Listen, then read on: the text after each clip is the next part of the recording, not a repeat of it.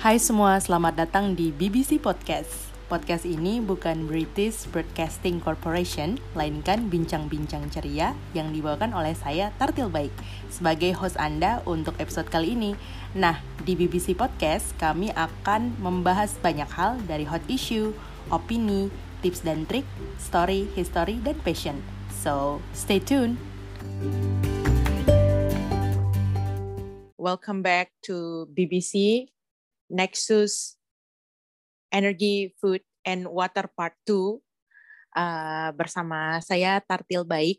Dan sekarang di part kedua ini kita akan ngobrol lebih jauh tentang energi, tapi yang lebih spesifik yakni tentang energi terbarukan. Nah, uh, di sini tentu aja saya bareng partner saya ya, si Indri gitu. Nanti Indri bakalan jelasin lebih jauh nih tentang salah satu energi terbarukan yang ada mungkin uh, di dunia ini gitu ya. Salah satunya mungkin mungkin yang sekarang terkenal itu PV solar ya. Uh, pokoknya energi dari matahari intinya seperti itu. Dan kayaknya sampai ke Indonesia Timur kemarin salah satu uh, tempat kerjanya Indri karena Indri sebagai seorang researcher gitu ya.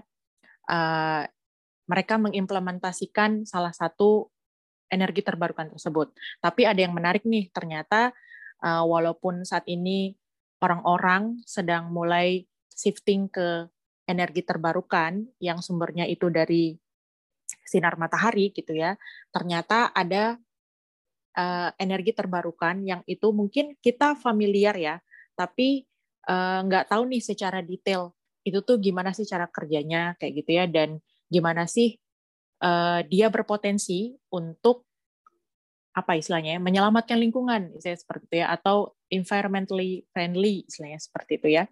Uh, namanya adalah mikrohidro. Kebetulan pembahasan mikrohidro ini juga itu sudah dibahas sama si Indri sejak S1 dan S2-nya dia kayak gitu. Tapi dia sekarang beralih ke PV solar. Menakjubkan sekali.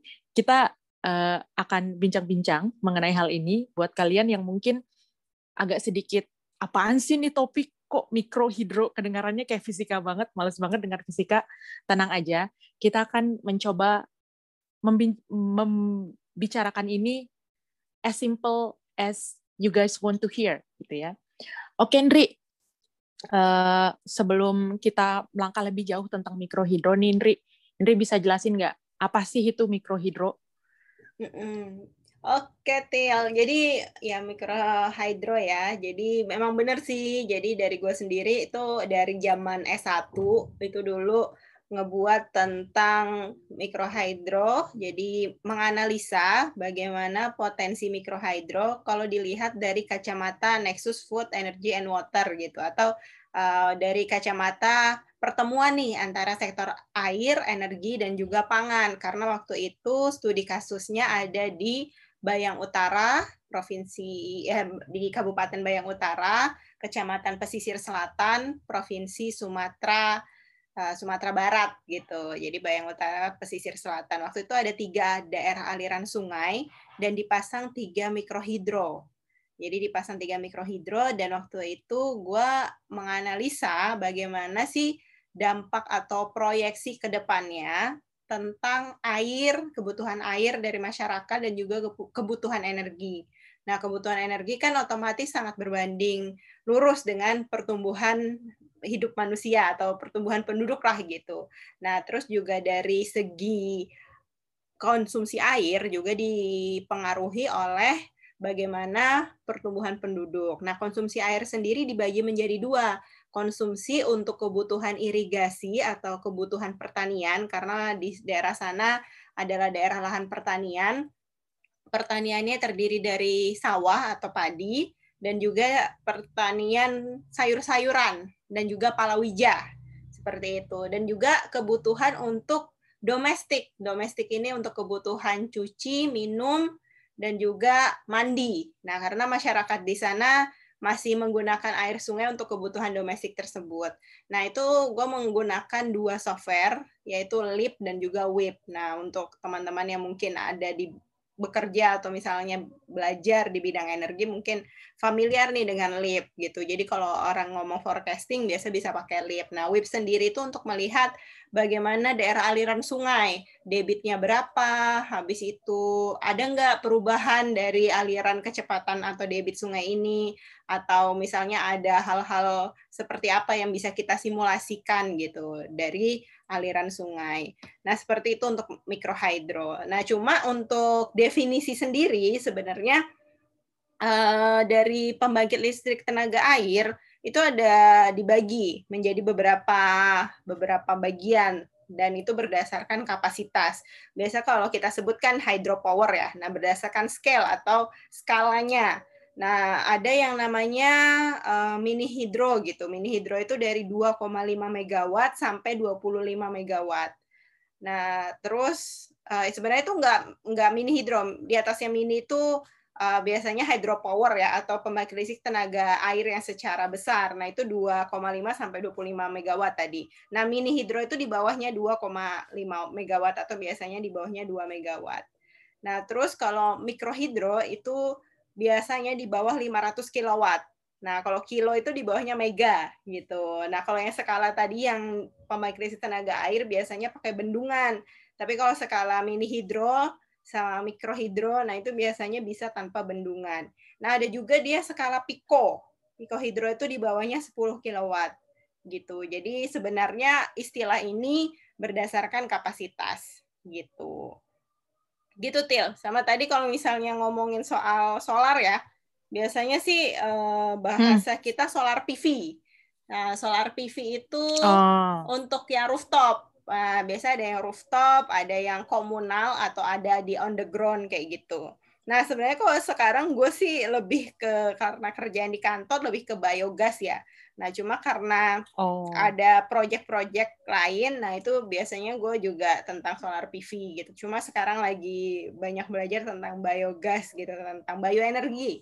Nggak cuma biogas sih, tentang bioenergi gitu deh.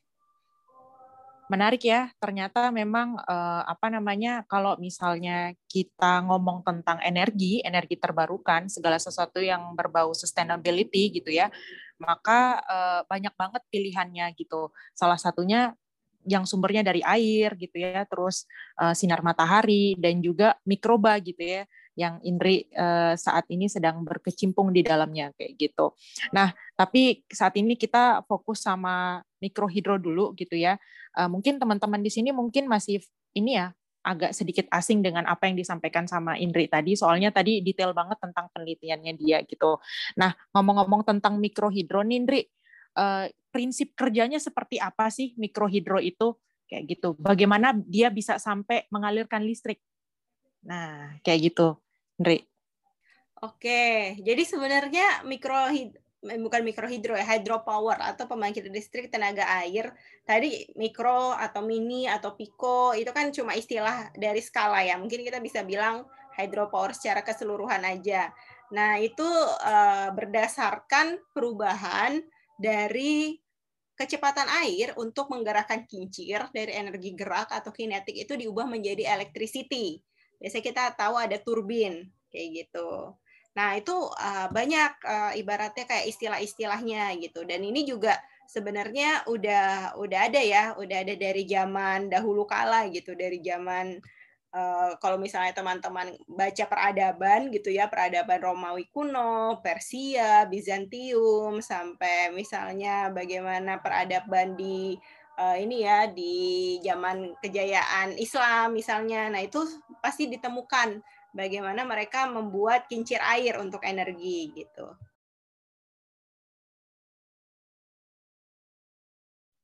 Oke, jadi masalah hidropower atau pembangkit listrik tenaga air tadi udah ada dari zaman dahulu kala. Nah, itu tuh kalau misalnya teman-teman pengen ada ilustrasinya ya, anggap aja misalnya ada air terjun. Jadi air terjun itu kan ada ketinggian. Sebenarnya untuk pembangkit listrik tenaga air itu yang dibutuhkan ada dua debit atau kecepatan air sama head atau ketinggian gitu. Nah, dua itu nanti bisa menghasilkan energi. Kita bisa ngitung tuh kalau misalnya ada head ada uh, debit. Nah, semakin kencang airnya, semakin tinggi uh, misalnya uh, eh, permukaan bukan permukaan ya. Misalnya kalau air terjun itu kan ada ketinggiannya. Nah, semakin tinggi itu berarti energi yang dihasilkan juga akan semakin banyak kayak gitu. Nah, jadi nanti ada yang namanya Eh, penstock ya. Jadi air dari aliran air itu nanti masuk ke penstock. Penstock ini bisa aliran pipa, bisa juga tergantung lah dibuat misalnya kalau misalnya ada pembangkit listrik tenaga air yang besar yang ada bendungan, nah itu dibuat. Nah, terus nanti turun nih eh, airnya, turun habis itu melalui turbin. Nah, turbin itu nanti berputar. Nah, nanti jadilah listrik uh, untuk memutar si generator ini. Dia yang akan menghasilkan listrik gitu. Jadi ibaratnya kalau teman-teman pernah kebayang pembangkit listrik tenaga hamster, jadi kan hamster itu suka main kincir ya. Nah, biasanya itu kincirnya itu bisa kita jadikan listrik loh dari energi gerak itu. Walaupun listriknya misalnya cuma seukuran baterai uh, ini ya, baterai A3 atau baterai A1, A2 gitu ya. Walaupun cuma seukuran itu tapi ada bisa dihasilkan listrik. Nah, kira-kira seperti itu air. Nah, cuma untuk menggerakkan si turbin ini itu dari aliran air. Nah, aliran air yang seperti apa? Yang dia memiliki debit atau kecepatan dan memiliki ketinggian. Kalau misalnya sungai nggak ada ketinggian, itu bisa kita rekayasa. Misalnya alirannya dinaikin dulu ke atas supaya nanti ada ketinggian, baru nanti pas turunan ke bawah dipasang gitu mikrohidro. Nah, gitu sih konsep sederhananya Til. Menarik, menarik, menarik, menarik. Ngomong-ngomong uh, apa namanya hidropower gitu ya, atau tenaga air menggunakan debit, kecepatan dan uh, istilahnya memanipulasi ketinggian jatuhnya air seperti itu. Jadi ingat energi apa potensial nih gitu kan ya. Tapi anyway, ngomong-ngomong tentang hidropower gitu ya, kira-kira apa sih bedanya dengan PLTA gitu kan? Kalau PLTA PLTA kan uh, tadi Indri nyampein bahwa itu bisa menghasilkan ener, apa namanya energi sampai berapa kWh kayak gitu dibandingkan dengan hidropower uh, atau ya hidropower itu masih di bawahnya kayak gitu. Apa sih yang membedakannya? Oke, yang paling membedakan pasti bentuk ini ya. Kalau skala itu kan berarti kita ngelihat misalnya ini gelas, gelas itu ukurannya satu liter atau gelas yang ukurannya 50 eh, mili itu kan pasti beda kapasitas ya, beda volume. Nah, sama dengan eh, kalau misalnya kita ngomongin tentang pembangkit listrik tenaga air atau hydropower, itu nanti beda kapasitas berarti beda volume juga. Nah, volume ini kita artikan sebagai ukuran si turbin ini. Selain ukuran turbin, juga bagaimana uh, kapasitas air atau debit ini dan juga ketinggian gitu. Nah, kalau misalnya tadi yang 2,5 megawatt sampai 25 megawatt yang kita biasa ngomongnya hydropower, nah di bawahnya itu kan ada mini, mini itu 2 megawatt ke bawah, terus ada mikro apa mikro, mikro itu 500 kilowatt ke bawah gitu. Nah, kalau yang semakin besar itu biasanya pakai bendungan. Nah, atau kita pakai istilah sipil lah gitu. Ya dibangun konstruksinya konstruksi bendungan gitu. Ada semen dan lain sebagainya. Nah ini yang menjadi catatan. Jadi kalau misalnya teman-teman cari gitu ya sustainable atau environmental impact assessment atau dampak uh, atau kita menganalisa dampak lingkungan dari hydropower dari pembangkit listrik tenaga air nah pasti yang menjadi concern orang-orang adalah pem, ini pembangunan bendungan gitu. Karena pembangunan bendungan ini otomatis ada energi, ada material gitu kan ya, yang dipakai, yang digunakan. Dan juga nanti ketika sudah tidak bisa digunakan, nah itu seperti apa bendungannya. Nah, kalau misalnya bendungan itu juga nanti akan mempengaruhi uh, ini uh, ibaratnya kayak ekosistem di sungai gitu kan. Di sungai itu kan ada ikan ada berbagai ekosistem ya nah itu juga nanti akan terganggu. Belum lagi kalau misalnya itu digunakan untuk irigasi sawah berarti nanti akan berkurang nih aliran ke irigasi sawah karena ada rekayasa aliran, rekayasa debit yang dilakukan. Nah, itu yang menjadi concern para orang, maksudnya orang-orang yang bekerja di bidang lingkungan atau di bidang energi ketika ngomongin soal pembangkit listrik tenaga air. Nah, kalau misalnya mikrohidro, karena skalanya kecil, nggak perlu ada bendungan, biasanya pakai pipeline atau pakai pipa gitu pakai perpipaan gitu. Jadi uh, yang direkayasa juga tidak besar ya artinya juga masih alirannya masih aliran normal. Habis itu juga ekosistemnya juga tidak terlalu terganggu gitu. Nah kalau misalnya di tesis S2 aku ini di Fiji Island atau di Pulau Fiji Nah, itu dari aliran air, jadi aliran airnya itu di suatu pulau itu ada aliran gunung ya, sumber mata air gitu. Nah, itu nanti penduduk di bawah itu dapat dan itu alirannya cuma dari aliran gravitasi.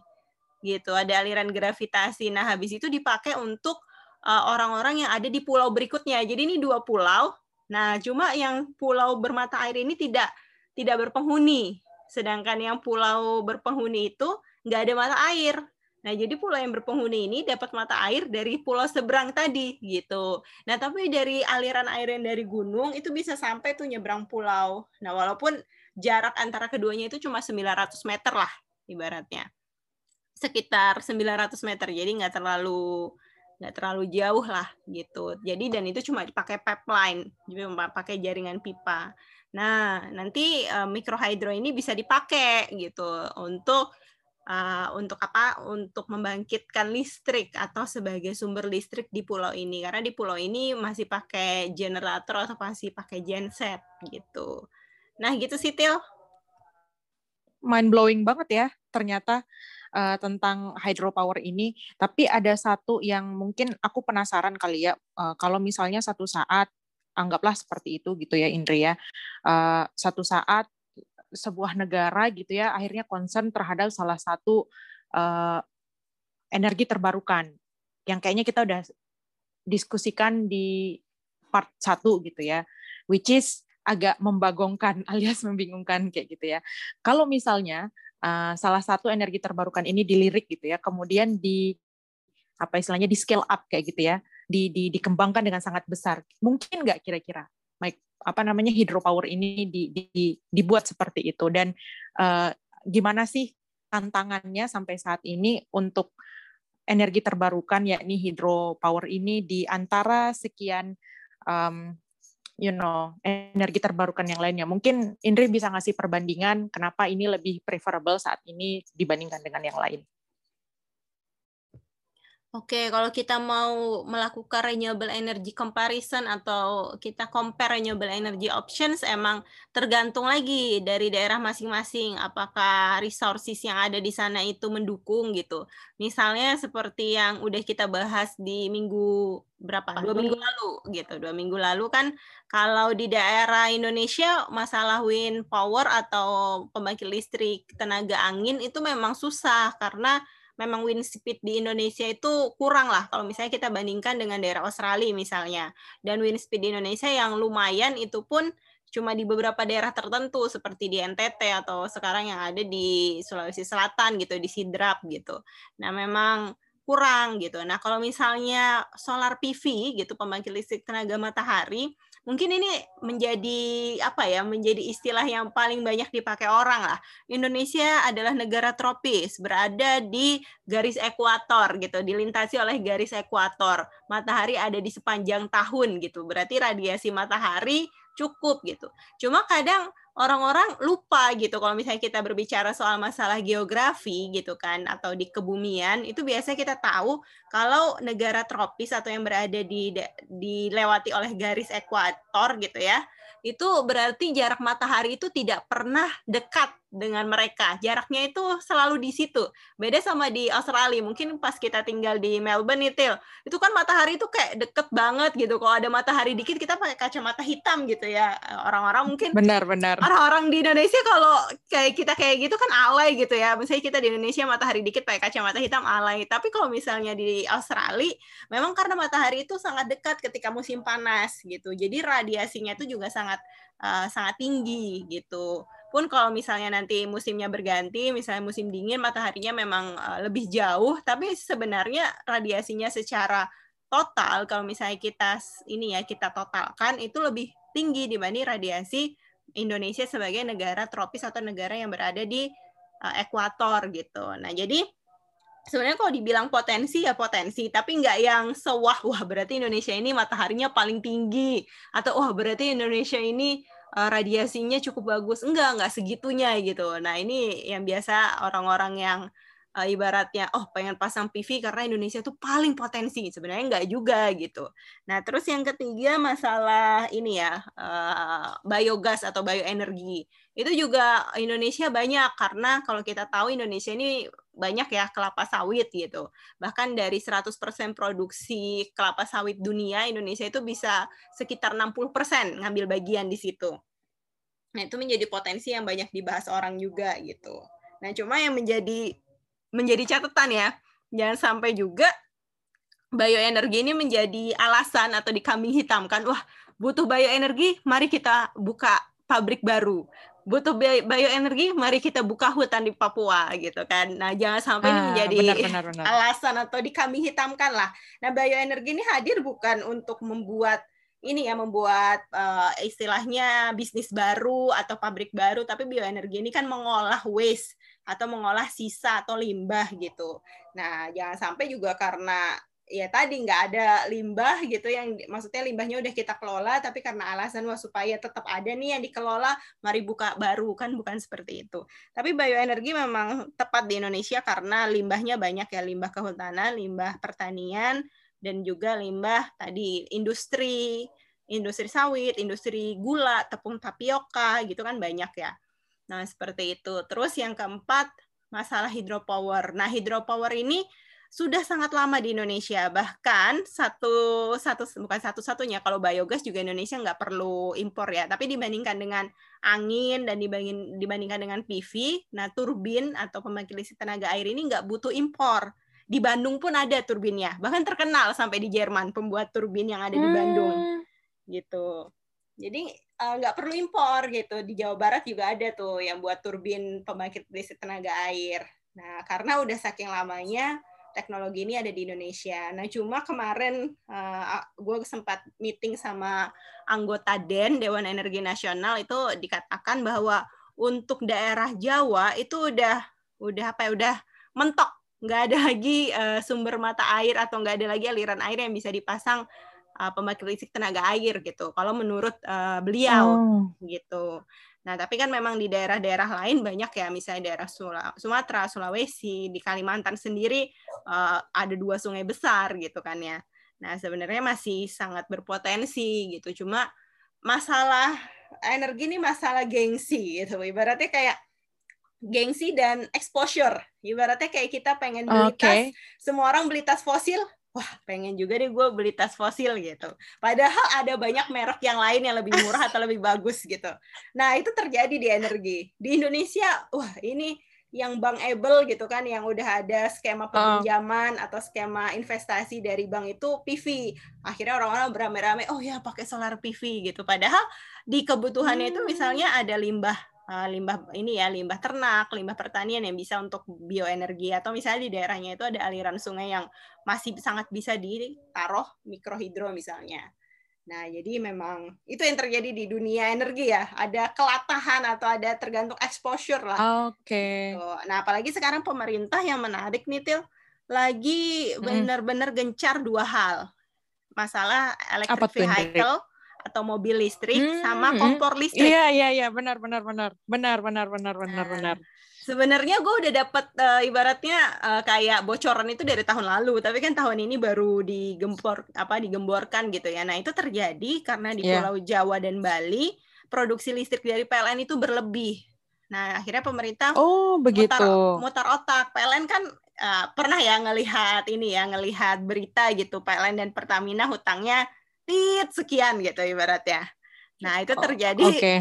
walaupun karena mereka BUMN, tapi mereka kan juga perusahaan. Perusahaan itu kan harus mikirin berapa pemasukan, berapa pengeluaran. Nah, kalau PLN itu cuma produksi tapi nggak ada yang beli gimana? Nah, apalagi selama pandemi, anjlok nih kebutuhan listriknya turun drastis karena beberapa pabrik nggak buka gitu ya.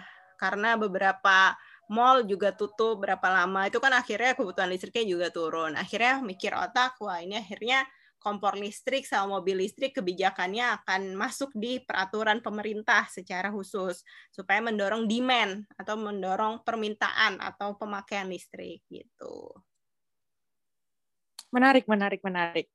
Ngomong-ngomong masalah eh, apa namanya tadi uh, energi terbarukan jangan sampai dikambing hitamkan. Kayaknya nanti kita bakalan membahas hal ini juga kayaknya Indri ya, tapi mungkin di episode lain gitu ya dan dengan uh, guest yang lain kalau nggak salah ya. Jadi supaya apa namanya topik uh, mengenai bagaimana sebenarnya uh, segala sesuatu yang diperbarukan salah satunya energi itu bukan jadi salah satu apa ya istilahnya ya trademark buat setiap bisnis untuk melancarkan atau menghasilkan produk-produknya yang ternyata menghasilkan energi yang lebih besar lagi seperti itu. Anyway, Indri uh, mungkin last remark dari Indri seperti apa sih uh, mungkin encourage buat para pendengar uh, kita kan saat ini ya walaupun di masa pandemik seperti ini bukan berarti uh, situasi sedang adem ayem kita harus membuang energi seenaknya seperti itu ya.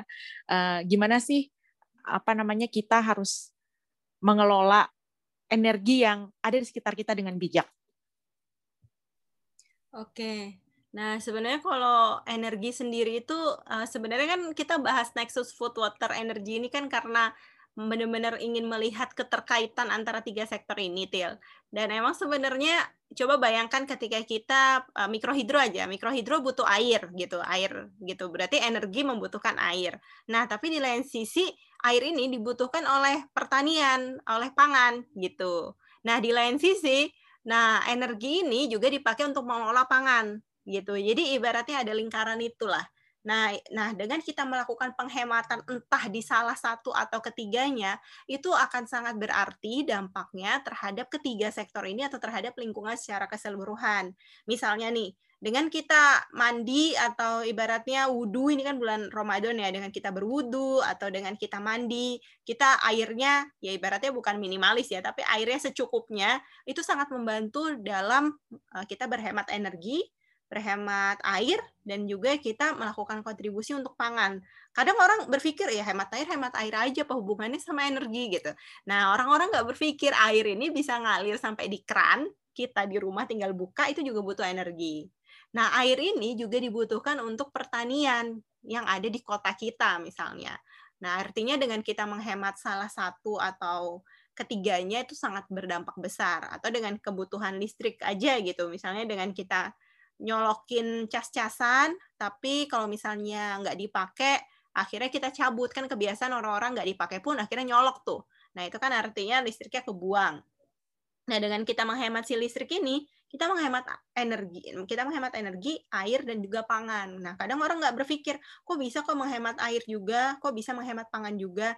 Nah karena dengan energi yang bisa kita save, ini bisa aja energi yang akan dialokasikan untuk pangan atau energi yang akan dialokasikan untuk air gitu. Jadi sekarang sih kalau gue hidup gue agak agak gimana ya ibaratnya kayak hari ini ada ada ide gitu ya oh kita buat spanduk yuk nanti hari Sabtu ada buka puasa gitu. Terus gue tanya wah spanduknya apa nih tulisannya? Terus gue lihat kan uh, berbagi nikmat gitu ya uh, acara tebar takjil dan lain sebagainya gitu. Terus gue bilang lah kalau misalnya desainnya ini berarti itu cuma bisa dipakai di satu kali agenda atau ibaratnya setahun sekali karena Ramadan kan cuma setahun sekali. Kenapa nggak kita buat spanduk yang itu general aja nama organisasi, logo gitu yang bisa dipakai di setiap agenda. Karena menurut gue sekarang ini ngapain sih beli atau ya ini seorang Indri ngomong kayak gini kalau yang kenal gue agak-agak gimana gitu ya.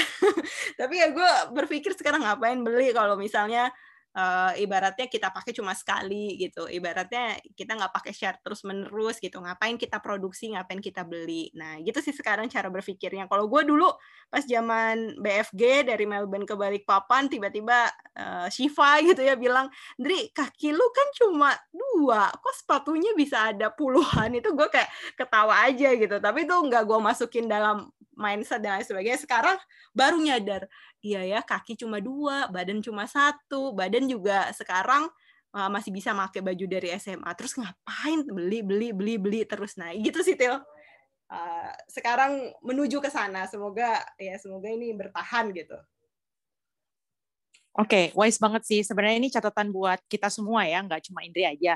Aku juga, karena itu adalah sifat manusiawi kita gitu ya, konsumtif gitu. Well, uh, itu aja mungkin perbincangan kita pada episode kali ini. Eh, teman-teman jangan lupa saksikan terus BBC bincang-bincang ceria di topik yang sama tentang Nexus energi eh, food energy and water. Thank you Indri untuk waktunya sharing-sharing di uh, section ini. Oke. Uh, selanjutnya kita ada bocoran nggak Til? Mau ada topik apa? Ini mungkin buat yang teman-teman cari tahu juga nih. Kita mau ada series apa selain Nexus nih Til? Uh, mungkin ini yang ditunggu-tunggu oleh banyak orang kali ya. Kita bakalan ngomong tentang uh, seputar kepegawaian. Intinya itu aja sih. Ya, aku cuma mau ngasih clue-nya tentang kepegawaian. Iya, kepegawaian titik dah. Nggak tahu deh. Titik. Oke, ini bakal menjadi sesuatu yang banyak dicari orang di Google Indonesia kayaknya beberapa minggu lagi gitu. Oke. Okay. Alright. Uh, bye semua.